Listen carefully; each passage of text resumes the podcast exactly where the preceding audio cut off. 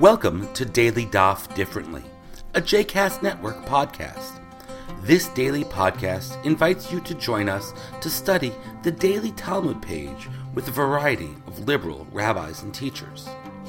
For more information about Daily Daf Differently, please visit jcastnetwork.org slash ddd.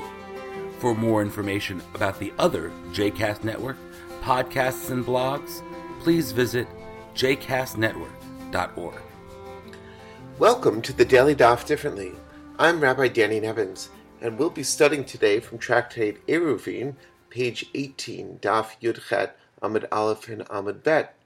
In fact, we're going to peek back at 17b, where we'll find a Mishnah that sets us off onto our discussion. Tractate Eruvin, as we've seen, is filled with very technical conversations about the construction of special spaces to allow for a minimal amount of carrying on Shabbat. However, mingled in with these rather dry discussions are some remarkable agadot, and today, or legends, and we're going to look at some of those uh, today. The Mishnah, with which chapter 2 of the tractate begins, says, Osin pasin leberaot. Um, you make sort of a boundary line around a well. Arba'a diyomadin nirin kishmona, Rabbi Meir. According to Rabbi Meir, the way to do this is that if you've got a well in a field, let's say, that you create four corner posts around the well. Um, each post is sort of a two sided uh, affair, so that you have sort of the shape of a square um, indicated around the well. However, there's going to be open space uh, between the different um, posts. And in this way, um, you've sort of demarcated a Rishuta Yachid, a private space around the well. And you can draw water out of the well, pour it into a trough, and bring in your animals who are going to um, draw from the water and drink on Shabbat. According to Rabbi Meir, you need four of these posts that are each doubled. Sorry, according to Rabbi Yehuda. According to Rabbi Meir, Shmona Nirin Kishnei Masar. And so he says actually what you want is um, a set of eight posts, four doubled corner posts, so they look like eight because it's two planks each, and then four simple posts in between them. Arba'a diomadin arba'a peshutim. Each of these posts will be ten handbreadths in height, and there'll be enough space in between them for the animals to come through and to drink from the water. We could go into great detail here, but we're just going to pause and look at that strange word for the double post, diomadin. Diomadin is not a known word to us. I, it's understood by the rabbis in the Talmud to refer to some sort of a double sided post. Um, in all likelihood, the Mishnah, which was after all written in the land of Israel when Greek was still a, um, a spoken language, the rabbis of the Mishnah, the Tanaim, knew this word diomadin. Maybe it's from didonymus, which is a, which means twins. Um, not so clear.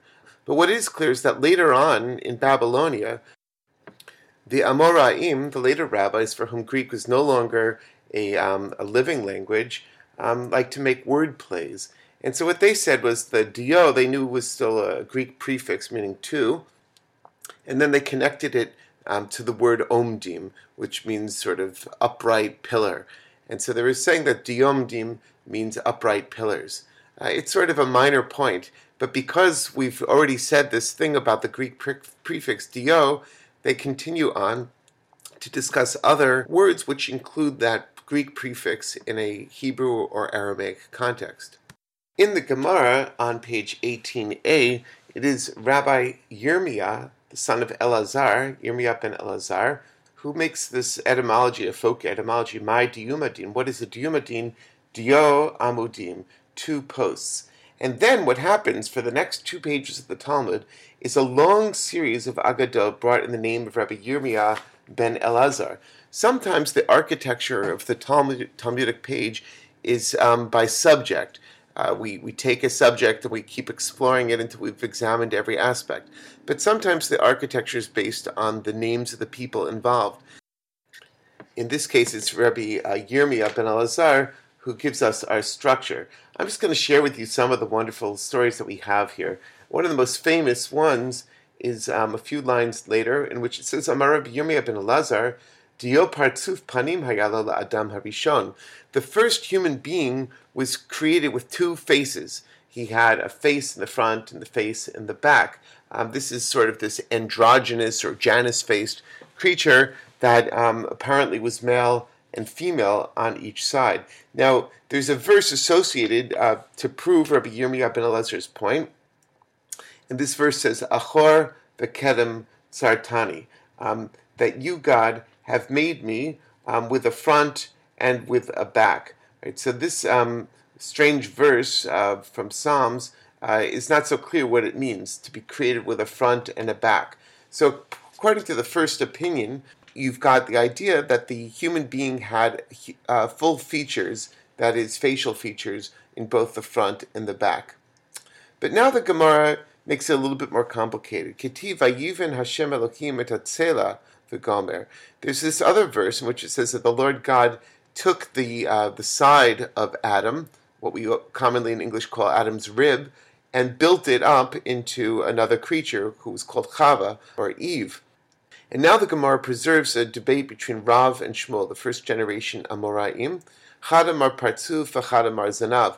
We don't know which one had which position, but one of these early rabbis felt that the um, the tzela, the side, was referring to the other face. So, in other words, God sort of split this these uh, um, Siamese twins of Adam and Eve in part and made them into built them both into separate creatures. Whereas the other person said it was a tail that Adam had a tail, not a face on the back, and that tail was uh, cut off and built up into a um, into a full body, into a full person. Now the Gemara uses a very common uh, technique of the Bishlama Ella. Uh, I know that this series isn't teaching you um, all of the terminology of the, the Talmud, but this is a good one to know. Bishlama Ella uh, means it works for this pers- person it's shalom, it's peaceful, it's whole and complete for position A. Ella, however, for position B, it's not. And we've got a whole series now of objections raised to the claim that, it, that Adam had a tail which was built up into the woman. Later on, just to be fair, it reverses direction. It says it makes sense that it was a tail and not a face, and it goes in the other direction. In each case, you've got sort of a response. We don't have time to go through them in detail, um, but there are some interesting things that are worth uh, mentioning along the way. One of them is that the word um, for God made the um, the woman Vayitzer, that God created this woman, is spelled with two yuds. Grammatically, it's not a problem, but the rabbis see an opportunity. The two yuds could imply that the creature had two faces, and thus support the um, the argument that Adam Harishon, the first human, um, had two sides. There was a male side and a female side. But the other position, which doesn't have the two-face theory, what is it, it going to do with the second yud? And here we bring in the opinion of Rabbi Shimon ben Pazi, um, who said, "Oili mi yitzri, oili mi yotzri." Um, I'm going to have trouble either way," said Adam. Um, either from my yetzer, my evil inclination, my desires, because if I follow my desires, I'll be in trouble with God, or from yotzri, my creator. If I follow my desires, I'll be in trouble with God. But if I follow God, then I'll have struggles with my desire.